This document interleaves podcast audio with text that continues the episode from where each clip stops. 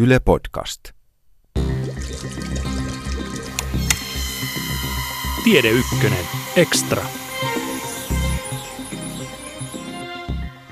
Vauva syntyy ja parkaisee. Sillä hetkellä vauvan aivojen toiminta siirtyy uudelle tasolle.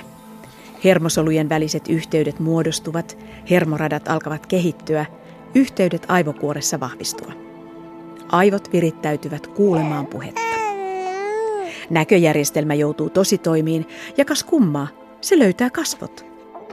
Vauva tunnistaa äidin äänen ja kohta se tunnistaa myös äidin lempimusiikin, lorujen rytmin, jonka se oppi kohdussa.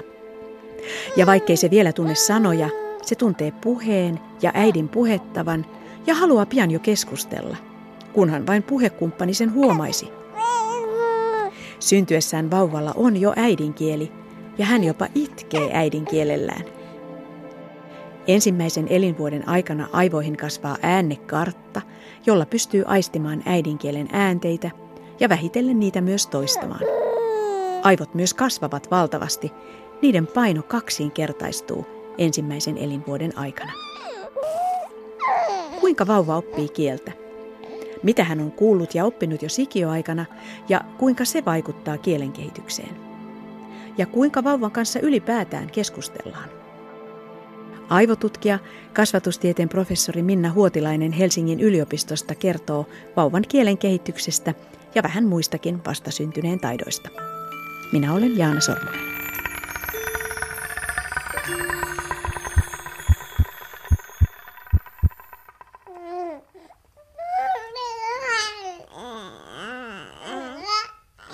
Millaisia asioita vastasyntyneen aivot pystyvät käsittelemään? No siellähän on tietysti valmiuksia moniin asioihin, eli esimerkiksi näköjärjestelmässä, joka ei ole saanut stimulaatiota vielä sikiöaikana, niin siellä on valmiina tämmöinen kasvoalue. Eli se on näköjärjestelmän alue, joka etsii jotain, joka voisi etäisestikin muistuttaa kasvoja. Ja heti kun semmoinen löytyy, niin siihen osataan sitten katse kiinnittää.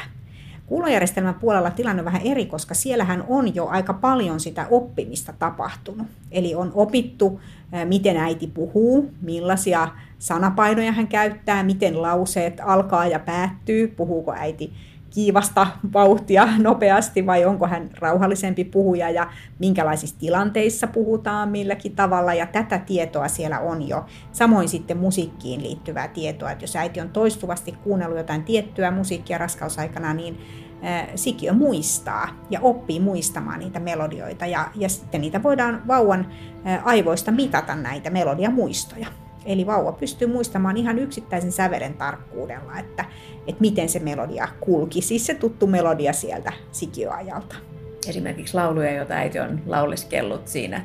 Joo, varsinkin jos äiti laulaa mukana tai hyräilee mukana, niin silloin tämä ääni kuuluu vielä paremmin sinne kohtuun, mutta myöskin äidin kehon ulkopuolelta tulevia melodioita on muistissa, jos äidillä on ollut tapana niitä samoja kappaleita kuunnella. Ovatko ne silloin hyviä muistoja vai voiko joku aggressiivinen musiikki aiheuttaa myös toisenlaisia tunteita? No se oikeastaan riippuu äidistä. Eli tämä merkityksellisyys näille äänille rakentuu siitä, että miten äiti on reagoinut näihin ääniin aikaisemmin. Tästä on hauskoja esimerkkejä koiria pelkäävistä ja koiria rakastavista raskaana olevista naisista, joiden vastasyntyneille vauvoille sitten soitetaan tämmöinen yksi koiran haukahdus. Ja katsotaan, että miten nämä vauvat reagoi siihen. Ja nähdään, että reagoi todella eri tavoin riippuen siitä, että onko äiti sellainen äiti, joka pelkää koiria vai sellainen äiti, joka rakastaa koiria. Eli tämä haukahdus on tullut tutuksi raskausaikana ja myös sen merkitys on tullut tutuksi. Eli tätä me pelätään tai tästä me tykätään. Samoin on tutkittu lentokoneen ylilennon aiheuttamaa ääntä ja miten vauva reagoi siihen. Ja on huomattu, että sellaiset vauvat, jotka on raskausaikana asuneet alueella, jossa näitä lentokoneita jatkuvasti lentää, eivät reagoi mitenkään. He ovat siis kuulleet tämän satoja kertoja ja oppineet sen, että tämä on ääni, jolla ei ole mitään merkitystä. Äiti ei reagoi siihen millään tavalla, joten eipä tässä mitään. Sen sijaan sellainen vauva, joka ei ole asunut tämmöisellä lentomelualueella, niin säikähtää tietysti tällaista vierasta ääntä. Eli se kuuloaisti on alkanut kehittyä jo siellä aivoissa. Kyllä, sikiöaikana. Ja myös tavallaan siihen liittyvät tunteet Joo. Siinä mukana. Siellä on paljon tämmöistä tietoa siitä ympäristöstä, jossa on kasvettu. Eli nyt kun tutkitaan sitten vastasyntyneen vauvan kuulojärjestelmää, niin nähdään, että siellä on paljon taitoja, jotka on sieltä sikiöajalta peräisin. Ja vauvahan ei näytä siis ulospäin käyttäytymisessään millään tavalla näitä taitoja, vaan nämä kaikki taidot on mitattu aivotutkimusmenetelmillä. Että niitä ei voi käyttäytymisestä havaita, mutta siellä päässä ne on. Ja ne on esimerkiksi oman äidinkielen intonaation tunnistaminen ja varsinkin sanapainon tunnistaminen. Se on mun mielestä mielenkiintoista. Vauvalla on siis syntyessään jo äidinkieli. Hän ei osaa yhtään sanaa, hän ei osaa oikeastaan yhtään äännettäkään vielä, mutta siitä huolimatta tunnistaa äidinkielensä ja jopa pystyy matkimaan sitä omassa itkussaan, nimenomaan tätä sanapainoa. Kyllä, eli on tutkittu siis sellaisten kielialueiden vauvoja, joissa paino on ensimmäisellä tavulla, esimerkiksi Suomi tai Saksa on tällaisia maita, ja sitten sellaisia maita, joissa paino on pääsääntöisesti kaksitavusissa sanoissa aina sillä jälkimmäisellä tavulla, niin kuin esimerkiksi ranskan kieli on tällainen. Ja näiden maiden vauvojen itkua äänittämällä ja analysoimalla niin on tultu siihen tulokseen, että jos vauva parkaisee semmoisen noin sekunnin mittaisen parkaisun, joka vastaisi ehkä yhtä tämmöistä kaksitavusta sanaa suunnilleen, niin siellä todennäköisemmin se paino on sillä osalla sitä parkaisua, joka siinä kielessäkin on. Eli saksalaiset vauvat alkupainotteisesti parkaisevat ja ranskalaiset sitten loppupainotteisesti. Eli tässä näkyy jo sitä pyrkimystä ikään kuin siihen oman äidinkielen ilmaisemiseen, vaikka se on sitten näin niin kuin karkealla tavalla. Siis lapsi voi itkeä eri kielillä? Näin voisi oikeastaan sanoa, joo. Yrittää kommunikoida. Se on se ensimmäinen kommunikaatio, mitä vauva voi tehdä. Hän ei osaa vielä edes hymyillä. Hän ei osaa oikeastaan tehdä mitään muuta kuin parkaista. Ja siinä se ilmaisuvoima sitten on.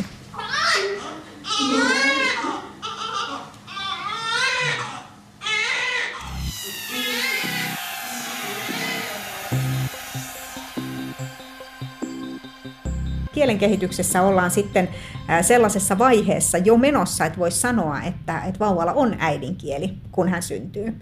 Tietenkään hänellä ei ole siis mitään sanastoja tai kielioppeja tai muita tällaisia kielen osasia päässänsä, mutta hänellä on kuitenkin paljon tietoa siitä, että millä tavalla se kieli toimii viestimisen välineenä ja miten juuri tämä minun oma äitini sitä kieltä käyttää.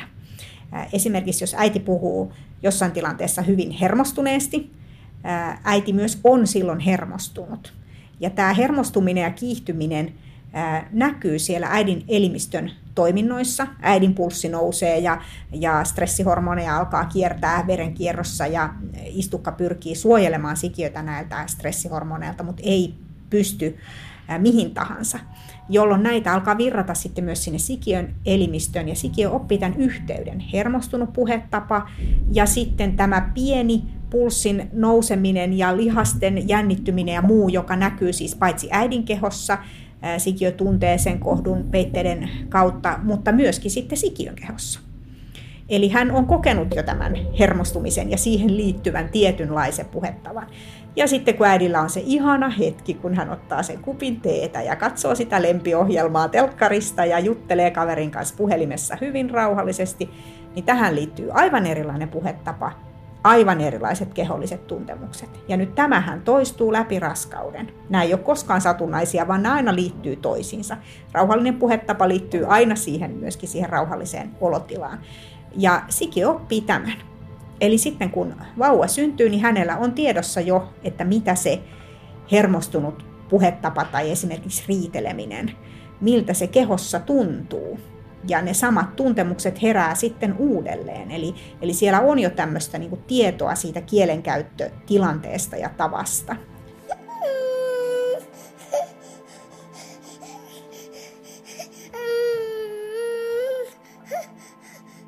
Ja sitten on tosiaan tämmöistä hyvin tarkkaa tietoa siitä kielen prosodiasta, eli siitä tavasta, jolla äiti lausuu. Tämähän on kielialueittain vaihtelee, eli esimerkiksi suomen kielessä meillä on aina paino ensimmäisellä tavulla, ja sitten sitä lauseen loppua kohti, niin se äänen korkeus laskee. Ja se lauseen viimeinen tavu, niin se on hyvin matala ja hyvin hiljainen. Ja tämä on myöskin semmoinen tieto, joka on sinne sikiön aivoihin jo tullut siellä raskausaikana ja on sitten vauvalla käytettävissään. Eli jos ajatellaan vaikka vuoropuhelutilannetta, niin kyllä siinä on näitä vuoronvaihtomerkkejä, joita käytetään, että lopetetaan se lause sinne matalalle, niin annetaan toiselle se vuoro. Ei saa mitään selvää, kun on tutti suussa. Otas pois tutti. Niin sitten saa selvää, joo. Vauvakin tietää, milloin hän voi vastata. Kyllä, juuri näin. Ja sehän on äärimmäisen palkitsevaa, että vauva saa tätä tämmöistä vuoropuhelua tai tämmöistä keskustelua aikaan, vaikka siis siinä ei tietenkään käytetä sanoja, vaan ihan vaan semmoista pientä yninää tai muuta ääntä, mutta se vuorotteleva keskustelu, niin se on tosi tärkeää. Onko kuuloaisti syntyneellä vauvalla jo valmis, jos näin voisi sanoa?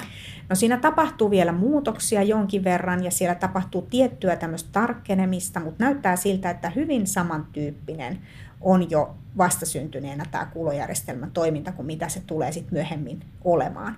Sinne rakentuu jatkuvasti lisää tämmöisiä aistimalleja, eli esimerkiksi oman äidinkielen äänteiden rakentuminen kestää sen ensimmäiset 6-12 kuukautta ja sen jälkeen aivoissa on tämmöinen äänekarttatyökalu, jonka avulla sitten pystytään aistimaan äidinkielen äänteitä huomattavasti tehokkaammin kuin mitä sitten ilman tätä äänekarttaa. Eli se mahdollistaa tämmöisen aika nopeatahtisenkin puheen ymmärtämisen.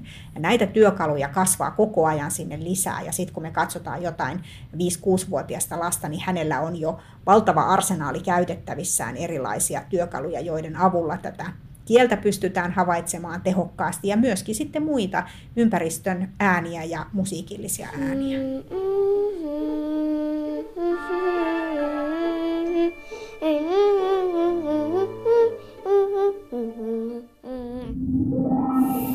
No, kuinka se kielen kehitys tapahtuu? Mitä se vaatii?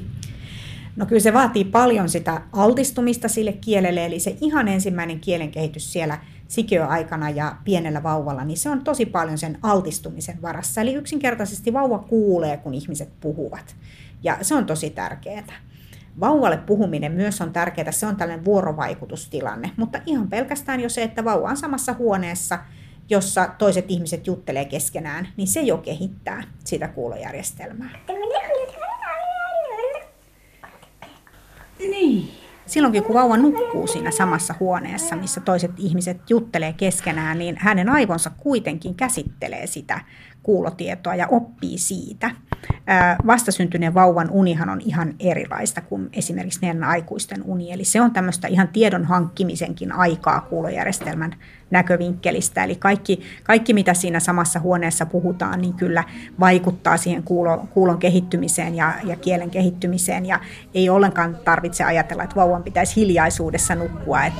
Mutta hyvin pian sitten viimeistään siellä puolen vuoden iässä näyttää siltä, että tämä pelkkä altistuminen ei nyt sitten toimi ollenkaan enää, vaan tarvitaan nimenomaan tätä tällaista vuoropuhelua ja vuorovaikutusta.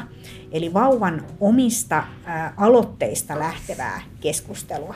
Ja tämä nyt kuulostaa kauhean monimutkaiselta, että miten pitää nyt vanhempien yhtäkkiä osata jotenkin keskustella sellaisen vauvan kanssa, jolla ei ole yhtäkään sanaa, ja mistä sen kanssa nyt juteltaisiin säästä vai mistä tässä nyt pitäisi puhua.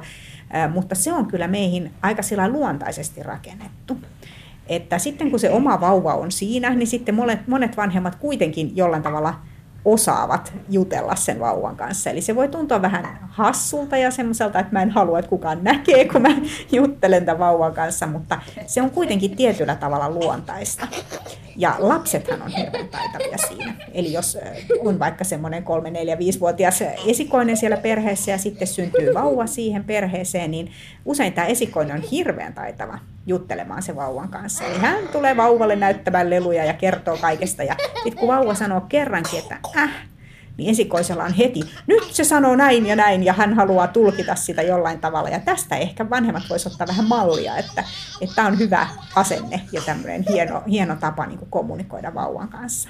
Että se, että työntää rattaita tai vaunuja kaupungilla ja juttelee sille vauvalle koko aika, niin se ei ole ollenkaan huono asia. Ei suinkaan, ei ollenkaan huono asia. Pokkaa pitää vähän olla tietysti siinä.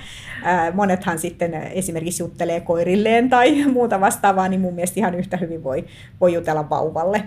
Ja sitten kun vauva tekee näitä aloitteita, eli hän sanoo jotain tai hän katsoo jotain, niin silloin tietysti on se paikka siihen keskusteluun. Eli silloin vauva on ikään kuin pyytänyt sitä keskustelua tällä omalla aloitteellaan. Näitä ei ole tietysti ihan niin helppo huomata, jos ei ole ollut paljon vauvojen kanssa tekemisissä. Ja varsinkin ennenaikaisena syntyneillä vauvoilla, heillä on vielä heikommat lihakset kuin täysaikaisena syntyneillä, niin heistä on vielä ehkä vaikeampi havaita näitä aloitteita. Ja siihenhän sitten keskosvauvojen perheet saavat tukea, eli että he oppivat ymmärtämään, että mitä vauva tarkoittaa, koska hän tarkoittaa sitä, että nyt en jaksa ottaa mitään stimulaatiota vastaan, toivon hiljaisuutta ja pimeyttä, ja milloin hän sitten taas tarkoittaa, että nyt olisi kiva keskustella.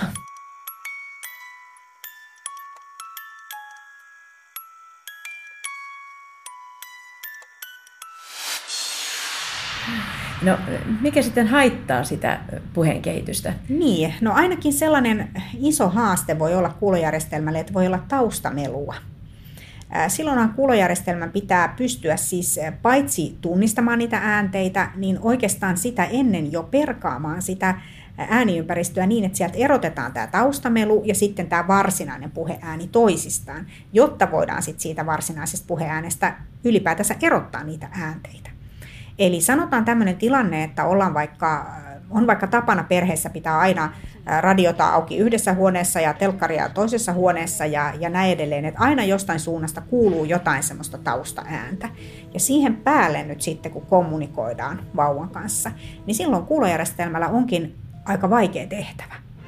Ja varmasti on puheen kehitystä hidastavaa silloin se, että niitä yksittäisiä äänteitä ei päästäkään kuulemaan ikään kuin tyhjiltään tai puhtaana, vaan niissä on tosiaan aina jotain sotkua siellä taustalla. No ainahan jotain on. Esimerkiksi tässä tilassa nyt kuullaan tämä ilmastoinnin hurina tai kotona voi olla jääkaappi, joka hurisee tai näin.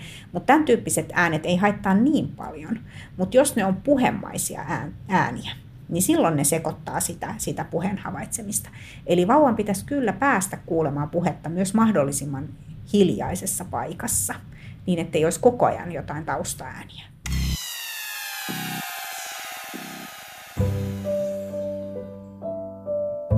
Onko ensimmäinen ikävuosi se, jolla on merkitystä myös niin kuin mahdollisesti lukivaikeuksien syntyyn? Vai tapahtuuko se jo ennen syntymää vai tapahtuuko se myöhemmin? Niin, osa lukivaikeudestahan on periytyvää. Eli se tarkoittaa sitä, että niissä rakennusohjeissa, joilla ne aivot kootaan, niin siellä onkin vähän erilaisia ohjeita kuin muilla ihmisillä. Se saattaa silloin aiheuttaa äänteiden havaitsemisen vaikeutta. Se saattaa aiheuttaa myöskin tämmöistä kirjainten hahmottamisen erilaisuutta. Ja se voi myös aiheuttaa tämmöistä kuulomuistin epätavallisen pitkää tai lyhyttä kuulomuistia. Ja nyt jos se lukihäiriön periytyvä osuus liittyy nimenomaan tähän äänteiden havaitsemiseen, niin silloin voidaan spekuloida, että voisiko ensimmäisen elinvuoden aikana, jolloin muut vauvat rakentaa näitä hyviä, selkeitä äänenmalleja aivoihinsa, tämä lukihäiriöinen vauva ehkä ei pysty siihen, vaan hän saattaa rakentaa vähän epäselvempiä malleja. Voisiko tätä kehitystä jollain tavalla tukea?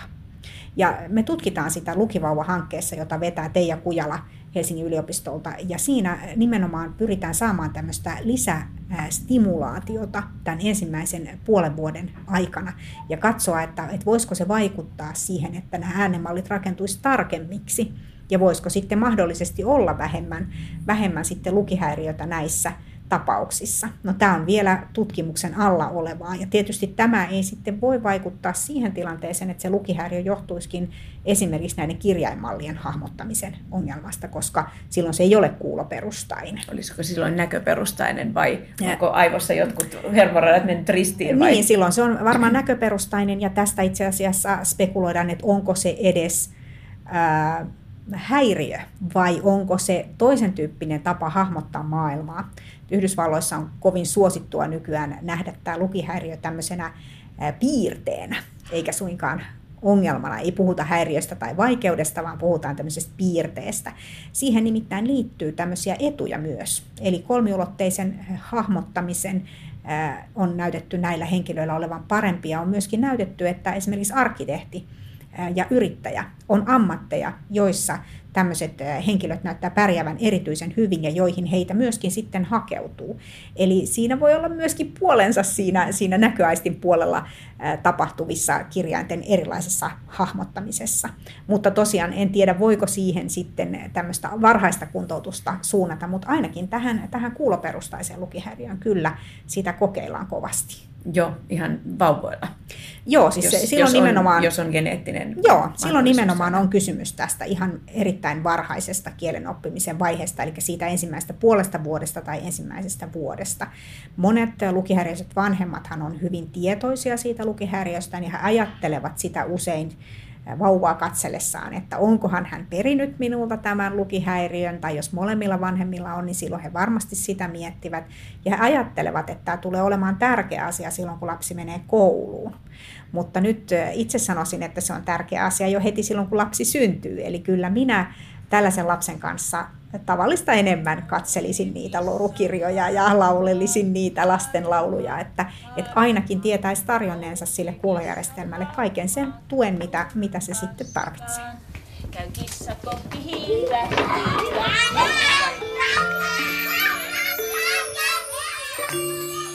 Kuinka vauvan aivotoimintaa tutkitaan? Siinä on aika paljon aivotutkimusmenetelmiä, jotka on käytettävissä vastasyntyneen vauvan kohdalla.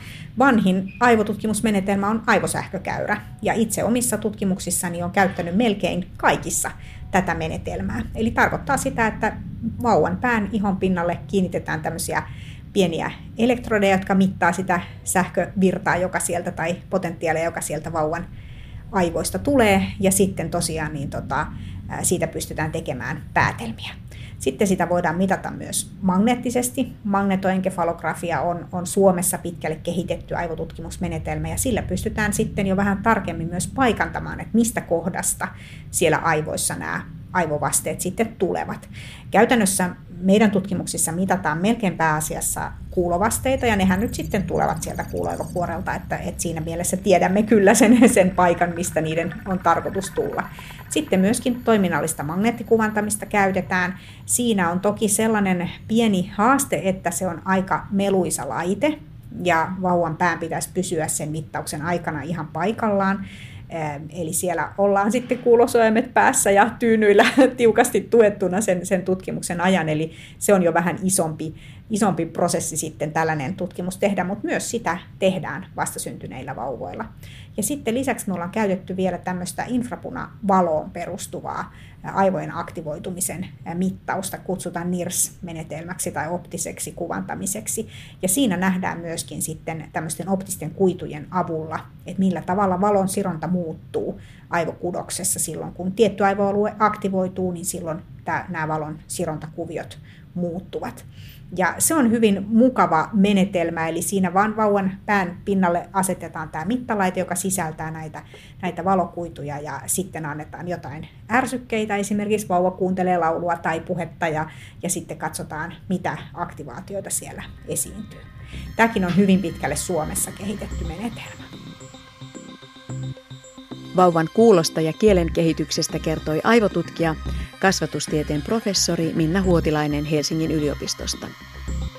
Tämän Tiedeykkönen Extran 4-osaisen vauvan aivojen kehitystä käsittelevän sarjan muissa osissa puhutaan sikiöaikaisesta kehityksestä, vauvan muistista ja tunneelämästä.